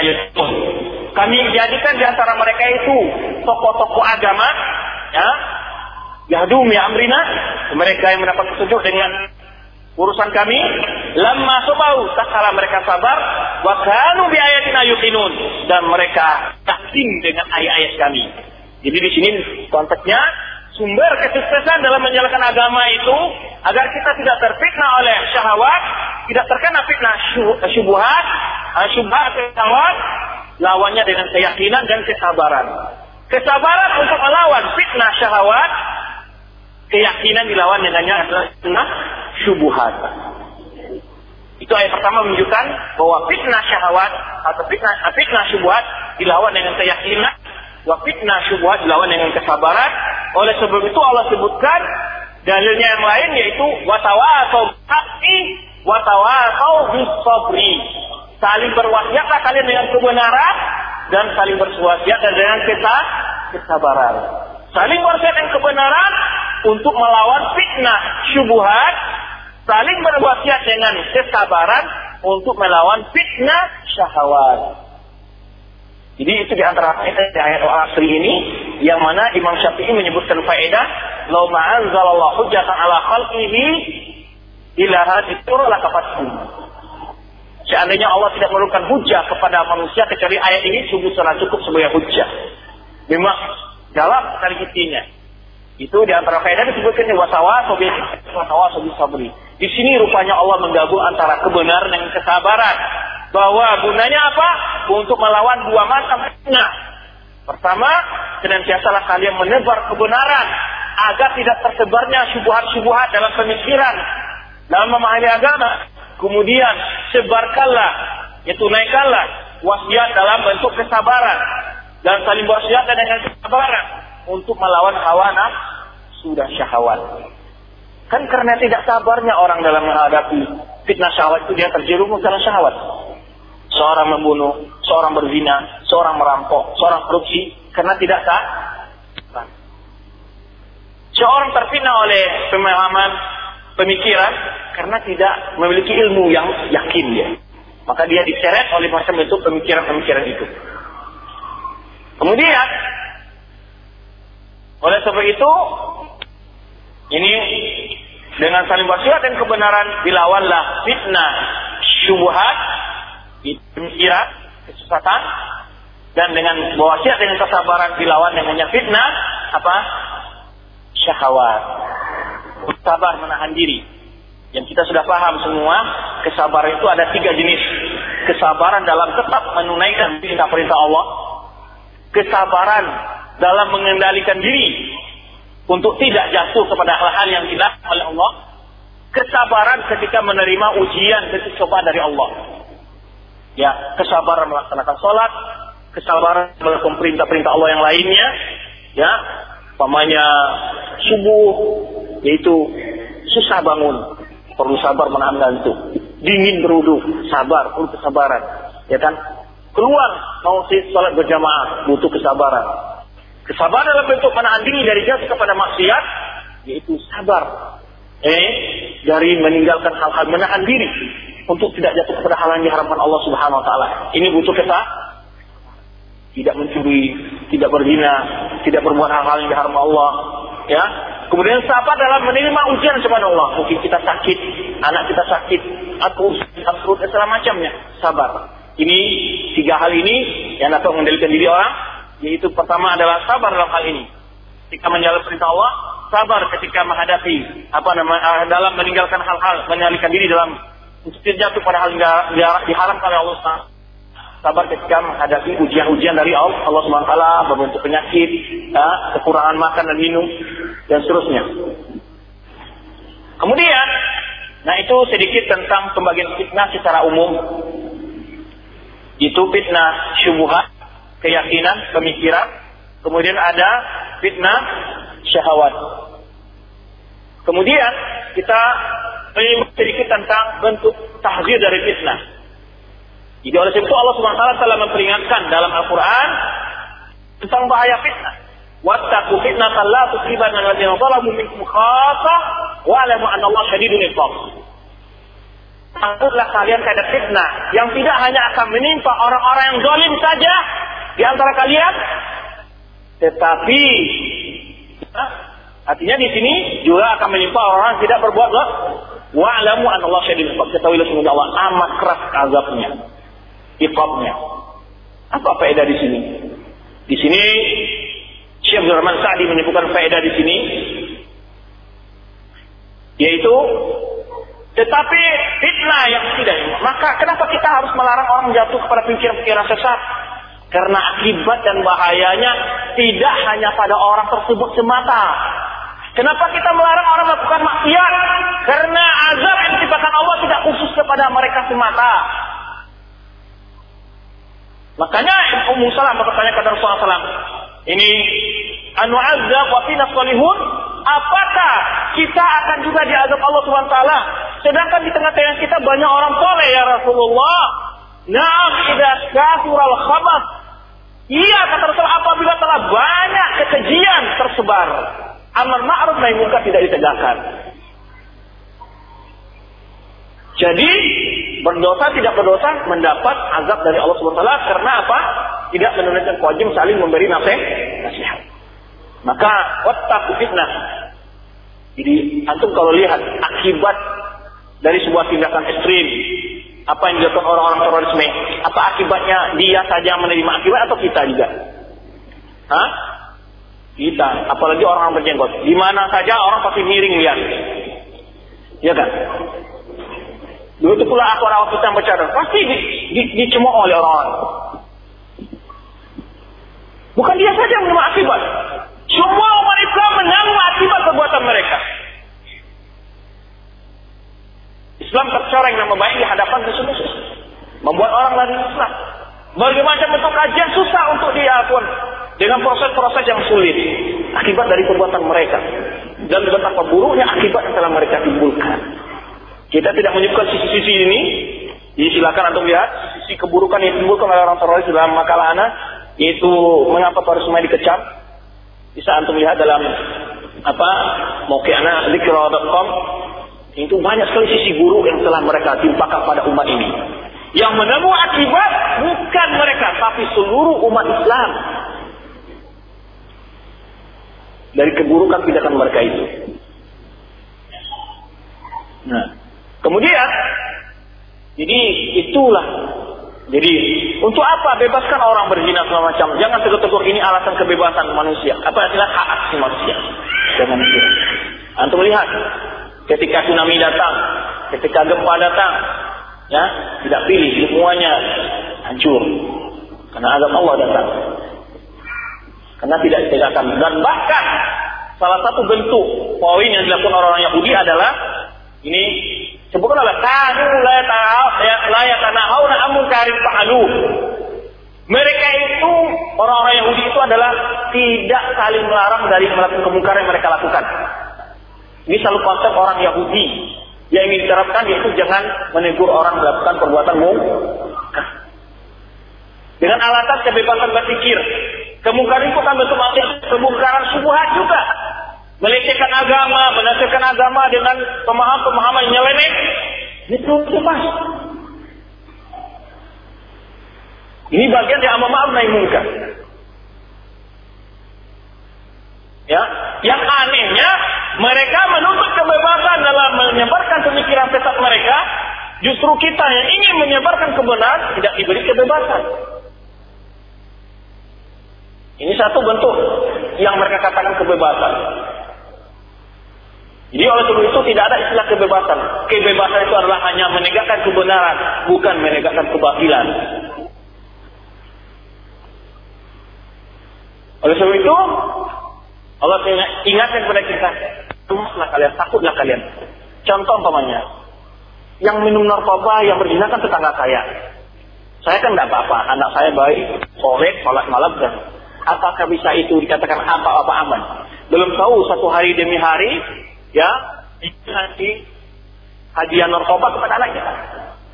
Ya kan? Malah tahu satu hari satu hari dia menggoda anak perempuan kita atau istri kita. Jadi tidak, jangan. Hal yang buruk itu jangan dia. Dia menular, sangat mudah dan sangat cepat menular. Apalagi tetangga, anak-anak kita akan bermain ke rumahnya, ya kan? Dan cepat ditiru. Contoh begitu. Oh, contoh yang ringan saja. Kalau tetangga biasa tidak sholat, anak kita main di sana, itu nanti anak kita bisa tidak sholat. Dia tidak sholat. Kenapa? Mungkin lagi main dengan anaknya, mungkin nonton TV segala macam, anaknya tidak bisa teratur. Anak kita akan berpengaruh. Tapi kalau tetangga ini juga punya perhatian terhadap kebenaran ketika azan, ayo kalian sholat semua dulu, sholat dulu baru main.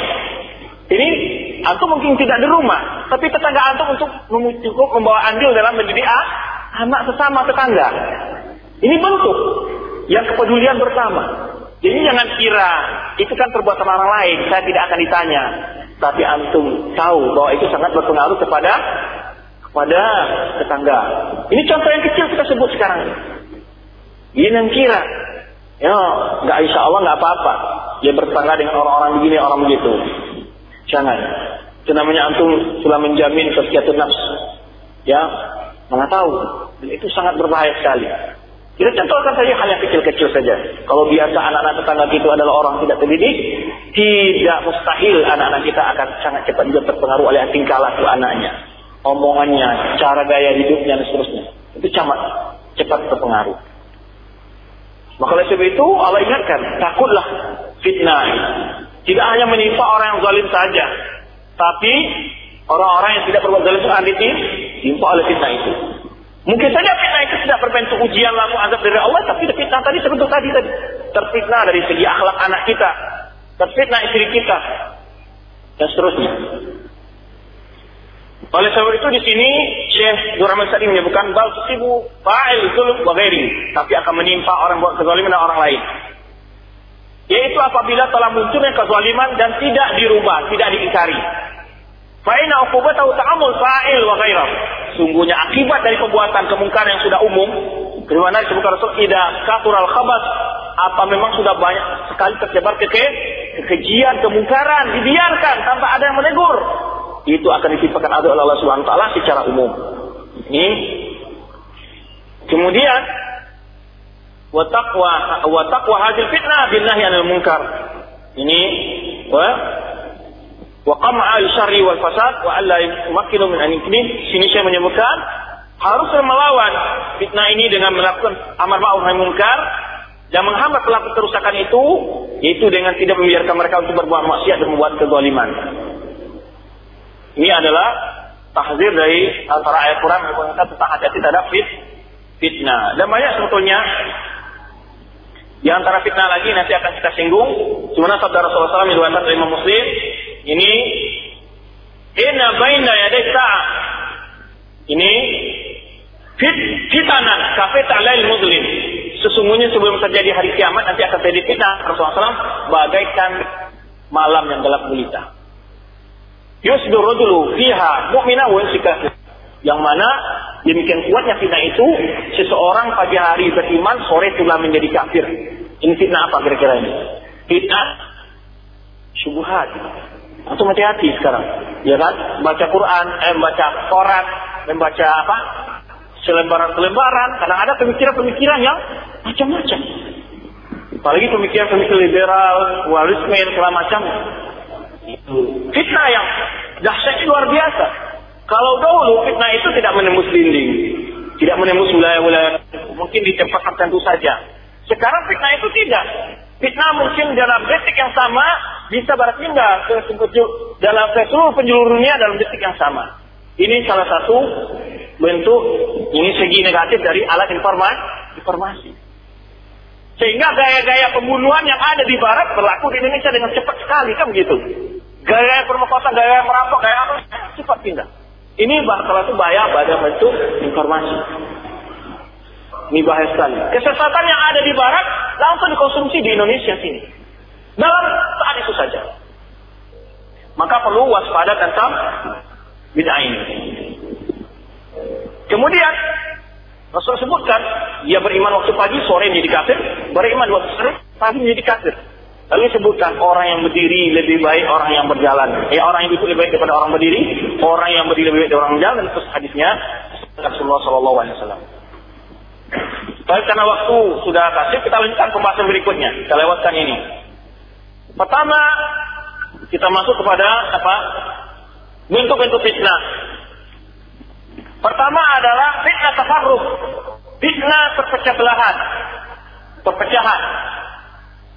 Ah, ini kita diuji oleh Allah Subhanahu wa taala adanya berbeda-beda yang berpendapat, pandangan, amalan, keyakinan, ya. Oleh sebab itu Allah sebutkan dalam firman-Nya, "Walau syaa rabbuka la ja'alan nas ummatan wahidah." Kalau Allah berkehendak, sebenarnya Allah akan menjadikan manusia ini umat yang satu. Walau dan senantiasa manusia itu akan berpecah belah ya? Apa? Illa man rahimah rabbuk kecuali orang yang di, yang didapat rahmat dari Rabb engkau. Maksudnya orang yang tidak percaya itu orang yang mendapat rahmat. Walidzalika khalaqahum dan untuk itulah mereka diciptakan. Wa tammat kalim rabbika dan telah. Ini diputuskan kalimat Rabb engkau lamna jahannam minal jinnati wan nasi ajma'in. Sungguh neraka jahanam itu akan dipenuhi oleh kelompok jin dan manusia seluruhnya. Apa maksud ayat ini Kenapa Allah menguji? Sebenarnya Allah sebutkan juga Alladzi khalaqal hayata wal mauta liyabluwakum ayyukum ahsanu amala. Adanya ujian kehidupan. Ini di kita alami kita kehidupan dan kematian itu untuk melihat siapa yang baik amalannya. Jadi ada ujian memang. Jadi kenapa Allah tidak jadikan semua orang Islam sih Gak jadi nggak repot-repot? Kenapa Allah tidak jadikan semua orang jadi taat solihin? Kenapa ada orang yang kufur, orang? Karena itu sudah kehendak Allah secara kauni. Secara kauniyah. Adapun secara syar'i, irada syar'iyah, kehendak Allah secara agama mengharapkan terjadinya perpecah belahan. Tapi secara kauni memang ada. Allah sudah kehendakkan. Kenapa? Ada hikmah. Kalau tidak ada orang kafir, tidak ada perjuangan. Tidak ada orang bermaksiat, tidak ada polisi, tidak ada tentara, tidak ada rumah sakit dan semacamnya. Ada hikmah di balik itu. Itu irada kauni maka irada kehendak Allah secara kauni berhubungan dengan hikmah di balik itu. Adapun irada syariah adalah yang hal yang dicintai oleh Allah SWT, maka dalam ayat disebutkan orang tidak percaya itu orang mendapat rahmat dari Allah SWT. Ini bicara masalah irada syariah. Kehendak Allah secara syar'i itu menyuruh orang untuk tidak berpecah tidak berpecah belah. Maka ini menyambung antara irada kauniyah dengan irada syariah. Kalau Allah menghendaki semua Allah akan jadikan manusia semua beriman. Tapi Allah tidak menghendaki. Allah telah menyebutkan diciptakannya berbeda-beda itu memang sengaja diciptakan Allah karena ada hikmah di balik itu. Berbeda keimanan, berbeda tingkat pemahaman, semuanya. Karena ada hikmah di balik itu. Tapi orang yang mau bersatu dengan mencari kebenaran, ya, di atas kebenaran, itulah orang mendapat rahmat kata Allah, illa rahimah rabbuk. Di sini termasuk Allah menyebutkan tentang irada kauniyah terjadi percobaan, kemudian Allah menyebutkan tentang perintahnya secara syar'i, itu menunjukkan orang yang tidak berpecah belah adalah orang mendapat rahmat dari Allah Subhanahu wa taala. Kemudian juga perpecah belah telah disebutkan oleh Rasulullah SAW dalam hadisnya Yang masyhur hadis yang sangat masyhur itu hadis riwayat dan syariah atau hadis istirahat umma. Sataftariqu hadhihi ummah ala salatu wa sab'ina firqah. Akan terpecah belah umat ini apa? 73 kok. Kullu afinnar semua dalam neraka illa wahidah kecuali satu. Lalu ditanya, ma ana alaihi ashabi. Siapa dengan selamat itu satu itu orang yang berpegang teguh dengan apa yang aku yang ada di atasnya hari ini dan sahabatku.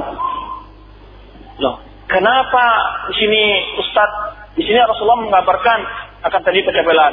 Kok dalam lain banyak Rasulullah SAW melarang kita untuk berpecah belah. Kemudian juga ayat-ayat lain di mana kata Rasulullah wala takhtalifu wa takhtalifu qulubakum juga Rasulullah ayat menyebutkan waqtasimu bihablil jami' wala tafarraqu berpegang teguh dengan tali Allah semua jangan kalian berpecah belah. Kok di sini ada kabar menyebut akan terpecah belah. Sedangkan di sana ada ayat melarang kita untuk berpecah belah. Bagaimana cara menggabungnya Ustaz? Kan jadi pertanyaan. Tadi sudah kita jawab. Yaitu terjadi perpecah belah sebagai ujian. Jadi yang wajib kita ikuti adalah iroda apa?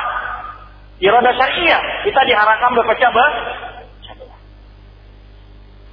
Lalu di dalam hadis irfan syariah maupun dalam hadis istirahat rumah tadi disebutkan itu selamat mana orang yang berpegang teguh dengan sunnah Rasulullah dan sunnah para sahabat. Inilah orang yang tidak akan terjerumus dalam perpecah belahan.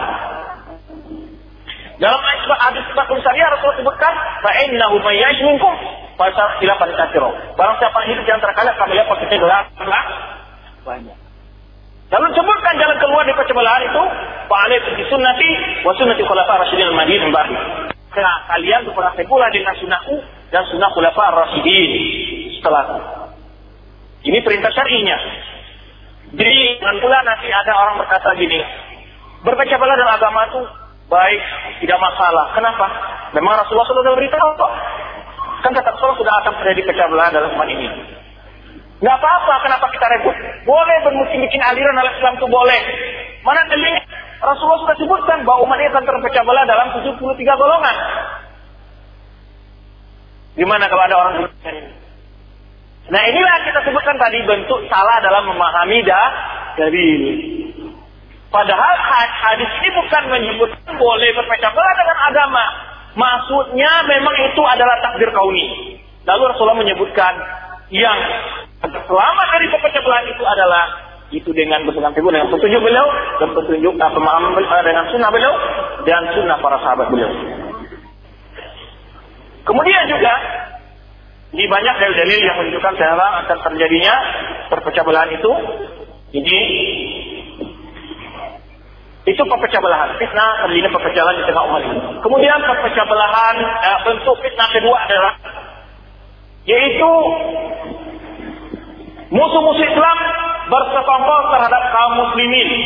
Ini barangkali kita sadari sekali di zaman kita sekarang yang mana apa yang namakan pasukan NEO, apa NATO yang namakan dengan PBB dan apa semacam itu mereka bersekongkol dalam melemahkan kaum muslimin.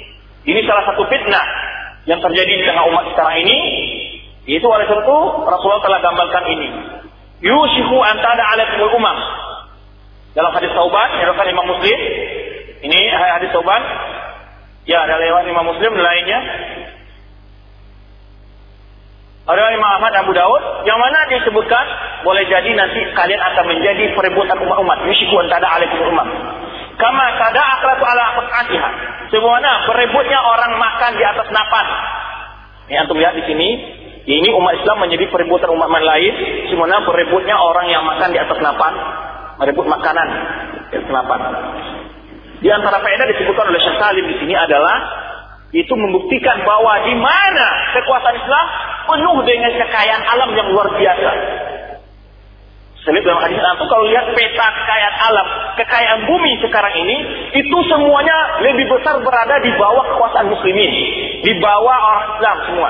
Apakah itu berbentuk sumber daya alam, minyak, besi, timah, emas, apa-apa saja. Itu kebanyakan berada di mana? Wilayah-wilayah muslim. Lihat sekarang. Sudah jelas dalam isu-isu penguasaan Afghanistan, semua itu isu-isu ekonomi. Isu ekonomi semua, baik Irak, isu ekonomi lebih tinggi. Karena ingin menguasai ladang alam minyak Irak. Apalagi baru-baru ini Libya, kita begitu. Karena itu adalah sumber-sumber luas. Maka orang Eropa ingin menguasai. Karena sekarang ini krisis dunia adalah masalah energi. Jelas sekali. Yang mana wilayah wilayah Islam itu akan menjadi peributan. Ya, peributan negara-negara kafir. Antum tahu nggak setelah Baghdad setelah ditaklukkan, jadi masing-masing membagi aset di sana. Amerika, Prancis, Inggris, ya kan? Mereka bagi-bagi sumber minyak di sana. Jadi menjadi perebutan kekayaan Islam itu. Lalu sahabat bertanya, Kulna ya Rasulullah, Amakillatin bina yaumaidin, apakah karena waktu itu sedikit kita ya Rasulullah? Karena kita sedikit hari itu sehingga kalau dalam pandangan orang kan orang biasa permainan orang banyak itu karena dia sedikit sehingga menjadi bulan-bulanan kelompok lain karena jumlahnya sedikit nggak punya kekuatan untuk mempertahankan diri. Rasul menyebutkan antum yaumaidin kadir. Kalian saat itu banyak jumlah kalian. Bukan sedikit. Wah, kenapa kok bisa jumlah kita banyak bisa dipermainkan oleh umat-umat lain? Kan jadi pertanyaan. Apa penyebabnya? Walakin takununa busaan takutain. Tapi kalian adalah bagaikan buih di atas air bah. Di sini subhanallah hadis ini dalam sekali maknanya. Ya ini kita punya kuantitas tapi tidak berkualitas. Dan oleh sebab itu kalau kita lihat cara-cara non muslim dalam melemahkan umat Islam pertama adalah melemahkan kualitas bukan kuantitas dengan melarikan mereka dari pemahaman Islam yang benar, dengan menggoda bermacam bentuk permainan, bentuk kesibukan, segala macamnya. Sehingga mereka lari dari pemahaman Islam yang benar, dari mengamalkan Islam yang benar. Jadi kita tidak berkualitas. Itu antum ketik kita banyak kuantitasnya, tapi tidak berkualitas. Kalian bagaikan buih yang ada di atas air bah. Apa sih buih itu? Ini dicontohkan yaitu kalau hari hujan kita lihat nggak ada gelembung-gelembung putih yang dibawa oleh air hujan, ya kan? Ada itu. Ini. Kenapa dijadikan ibarat bui? Kalau kita lihat bui itu banyak banyak sekali kekurangannya. Pertama bui itu adalah senantiasa mengikuti arus, tidak bisa mengendalikan diri. Jadi dia itu pengekor, bukan pelopor. Benar nggak? Bisa nggak? Nggak mau masuk buat ini, saya mau buat ini, bisa nggak? Dia harus arus yang membawanya, betul nggak? Dan buih itu tidak ada gunanya. Ada nggak? Pemulung keluar waktu hujan mengut buih. Nggak ada. Pokoknya sampah-sampah yang dibuang oleh ahli itu kan sudah buih Nggak ada kualitas, nggak ada gunanya. Jadi tidak berkualitas, nggak ada gunanya. Kata pemulung pun tidak berminat. Coba bayangkan. Kemudian buih kalau dibawa oleh air pokoknya satu jam lima jam taruh itu air buih banyak bisa terkumpul sebesar enggak. Jangan kata sebesar masjid, sebesar tinju aja sudah jarang bu itu bisa terkumpul ya kan gitu. Artinya nggak bisa apa? Tidak punya kualitas, tidak punya nilai, nggak ada nih Hilang, artinya hilang ditelan oleh waktu dan itulah tidak yang besar. Artinya kita umat Islam ini tidak punya ide, tidak mempunyai pengaruh. Ya, kalau tadi kita ekor bukan pelopor. Semuanya contoh pada orang kafir. Sistem politik, sistem ekonomi, sistem apa saja. Ya kan? Gak punya metode sendiri. Nah, kemudian tidak punya nilai. Yaitu tidak punya nilai tadi tidak ada. Gak ada orang yang butuh lagi kalau kepada buih itu. Gak ada harta pemulung. Kemudian ini kita buih itu terkumpul nggak bisa terkumpul besar. Walaupun sebesar rumah yang terkumpul nggak akan bisa. Gunanya untuk apa? Nggak ada gunanya. Nggak ada gunanya. Subhanallah, ibarat yang sangat dalam sekali ini diisyaratkan oleh Rasulullah dalam hadis ini bagaikan bui. Bagaikan bui. Artinya tidak berkualitas. Tidak ada gunanya. Ya maka oleh sebab itu Rasulullah berikan ibrah di sini dalam hadis ini. Yaitu umat kita ini banyak tapi kepemahamannya pada Islam itu sangat minim. Semuanya digambar Rasulullah SAW, Budi al-Islamu ghariban wa sayaudu ghariban. Islam itu dulu asing waktu dimulainya, tapi keasingannya di tengah-tengah kaum musyrikin akan kembali menjadi asing kata Rasulullah SAW. Para ulama menyebutkan tapi keasingannya di tengah kaum muslimin. Antum lihat sekarang, kalau antum sholat sesuai dengan sunnah saja, aneh dilihat orang. Kalau merapatkan sus, saf, suruh meluruskan saf itu rasa aneh kadang-kadang oleh orang. Melihat orang pakai jenggot aneh, ini ajaran apa lagi ini.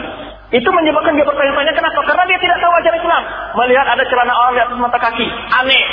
Menganggap aliran satu aliran semacam. Karena dia tidak tahu. Bodoh dengan ajaran Dan berbagai hal yang berusaha kita laksanakan sunat itu menjadi asing di tengah umat Islam.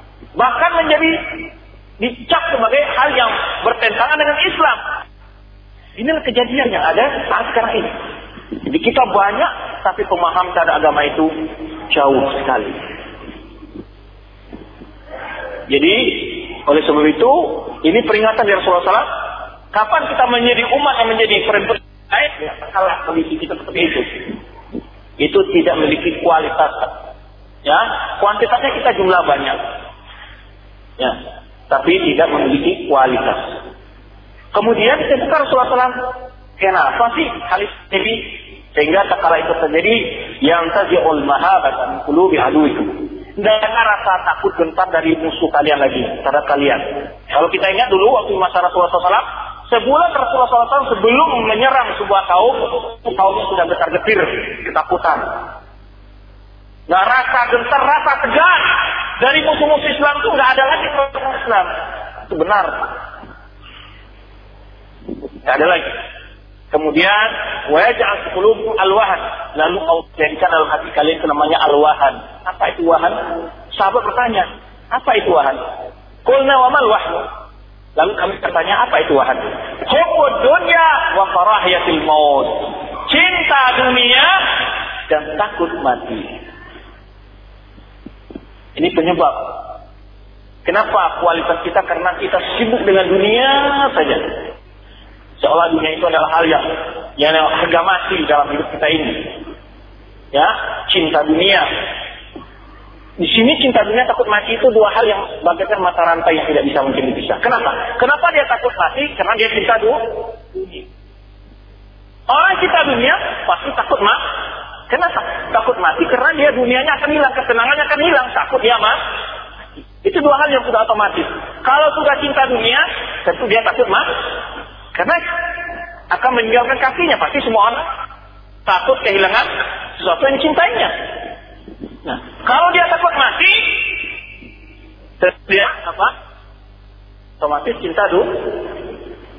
Apa yang membuat dia takut mati? Karena cinta dunia. Cinta dunia mau orang takut mati, orang takut mati karena dia cinta dulu. Lalu faedah yang bagus ini umpama dunia itu diibaratkan sudah digambarkan oleh seorang dalam sabdanya bagaikan orang kun fitur ya kana gharimun aw abiru sabil. Nah ini nasihat makhraj dari fitnah ini Rasulullah sebutkan pandanglah dunia itu ada kalian bagaikan seolah-olah kalian sedang melakukan perjalanan. Gorib merantau kampung aslinya akan kembali yaitu akhirat sekarang kita berada di bumi perantauan. Kalau orang berada di perantauan, biasanya apa? Biasanya dia memungut apa berusaha mencari berbagai bentuk keberhasilan, baik itu uang, itu untuk dibawa pulang kampung. Demikian pula kita di dunia ini beramal untuk di akhirat kita.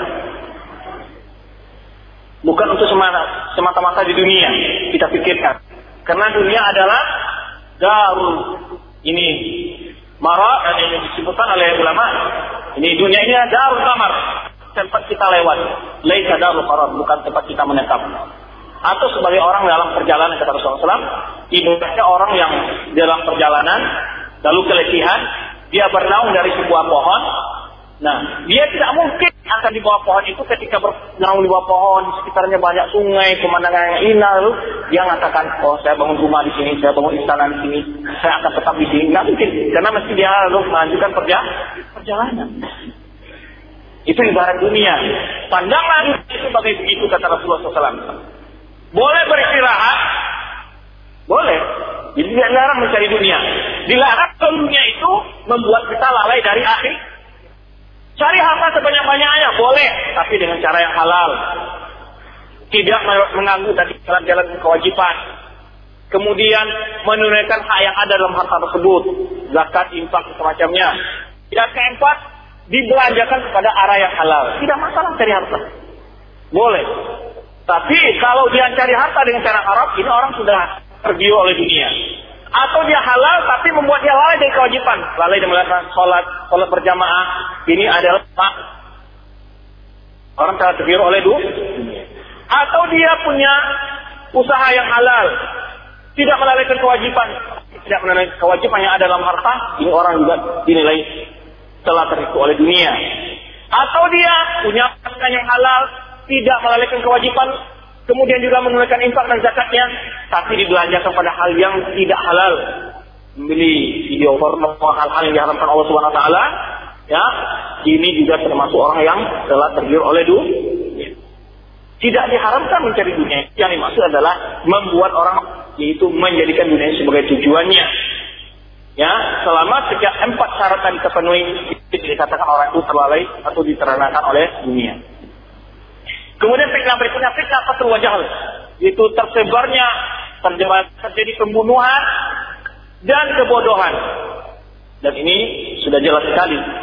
Pembunuhan sekarang kalau antum lihat, wah luar biasa. Banyaknya orang terbunuh tanpa ada sebab. Mungkin setiap hari dan setiap di TV dan berbagai macam cara. Modus dan segala macamnya. Itu sudah disebut oleh Rasulullah SAW hadisnya. Baina ada ta'ayyamul haraj. Yazulu fil ilmu wa fil jahl. Sebelum terjadi hari kiamat itu akan datang namanya hari-hari haraj. Haraj ini adalah terjadinya orang yang dibunuh tanpa tahu sebab dibunuh, kenapa dia dibunuh. Banyak terjadinya pembunuhan-pembunuhan. Ya. Kemudian yaitu yazulu fi ilmu, hilangnya ilmu dan munculnya kebodohan. Ini kita lihat sekarang ini banyak hal kondisi ini sudah datang. Yaitu fitnah, bentuk-bentuk fitnah sekarang itu terjadinya pembunuhan-pembunuhan yang cukup banyak dan antum lebih tahu dari anak sendiri bagaimana berita-berita di koran hampir setiap hari yang mungkin setiap detik bahkan ada orang melakukan penelitian sekian detik itu sekian orang terbunuh di Indonesia ini ya kemudian kebodohan luar biasa kebodohan ini ya kita kalau pembunuhan luar biasa sadisnya berapa ada orang bunuh orang sekian belas orang dibunuh oleh satu orang. Ada orang bunuh orang untuk dimakan memakan orang. Ya Indonesia ini begitu. Banyak yang aneh-aneh itu menjadi kenyataan. Bahkan yang membunuh kadang suami bunuh istri, istri bunuh suami, anak bunuh orang tua, orang tua bunuh anak. Betapa banyaknya. Ya kan? Ada orang yang orang tua membunuh anak-anak yang kecil, umurnya masih di bawah lima tahun, tiga orang dengan alasan karena takut anaknya nanti oh, menderita setelah dewasa. Sama banyak sekali berita-berita yang luar biasa, yaitu bentuk-bentuk pembunuhan yang bisa tidak bisa kita gambarkan berapa sadis dan bengisnya. Kemudian kebodohan luar biasa. Ya, kebodohan orang terhadap agama sekarang luar biasa sekali. Kemudian keempat adalah merajalelanya zina. Wah ini juga tidak perlu kita tafsir bagi antum lihat sekarang pergaulan muda-mudi kita. Ya, oleh sebab itu saya buka dari Rasulullah dalam sabdanya, ini min asrat saat yakin wa yadharu jal wa yadharu zina wa takfur nisa wa yaslur rijal hatta takunu khamsina mal eh, imra'ah ini al-qaimul wahid. Kata Rasulullah salah satu bentuk ciri-ciri hari kiamat itu adalah kurangnya ilmu, ya, tersebarnya kebodohan, dan merajalelanya zina dan banyaknya wanita. Ya. Ini salah satu bentuk apa? fitnah di akhir zaman. Kemudian yang kelima adalah fitnah harta. Disebutkan oleh Rasulullah SAW dalam dalam sabdanya la taqumu sa'atu hatta yuqbad al-ilm wa takfur zalazil wa taqarrabu zaman wa tadhhar fitan wa yaqtul harb wa huwa al-qatl. Ini hatta yaqtikum mal fayaqis kata Rasulullah SAW tidak terjadi hari kiamat sampai diangkatnya ilmu. Dan seringnya terjadi gempa dan terasa sedikit singkatnya waktu. Ya singkat waktu. Ya, ini sudah antum sudah tahu sendiri sekarang ini. Pekerjaan-pekerjaan belum selesai waktu sudah habis. Ya, wa yadharu fitan, dan munculnya fitnah-fitnah, banyaknya pembunuhan, wa yakfur mal dan tersebarnya harta di tengah-tengah kalian, fayafis sehingga merajalela. Antum lihat sekarang banyak orang kaya-kaya mendadak. Ya, banyak orang kaya-kaya mendadak. Kalau kita lihat sekarang ini enggak banyak. Kemiskinan juga kekayaan banyak, harta itu banyak. Melimpah luas. Ya. Kemudian kita kembali itu ada lima fitnah sebetulnya banyak ya fitnah terjadi kezaliman dari penguasa dan hal-hal lainnya. Tapi itu hanya betul-betul fitnah yang secara umum jadi tidak kita sebutkan. Demikian dulu subhanakallah wa bihamdika asyhadu an la ilaha illa anta astaghfiruka wa atubu. Assalamualaikum warahmatullahi wabarakatuh.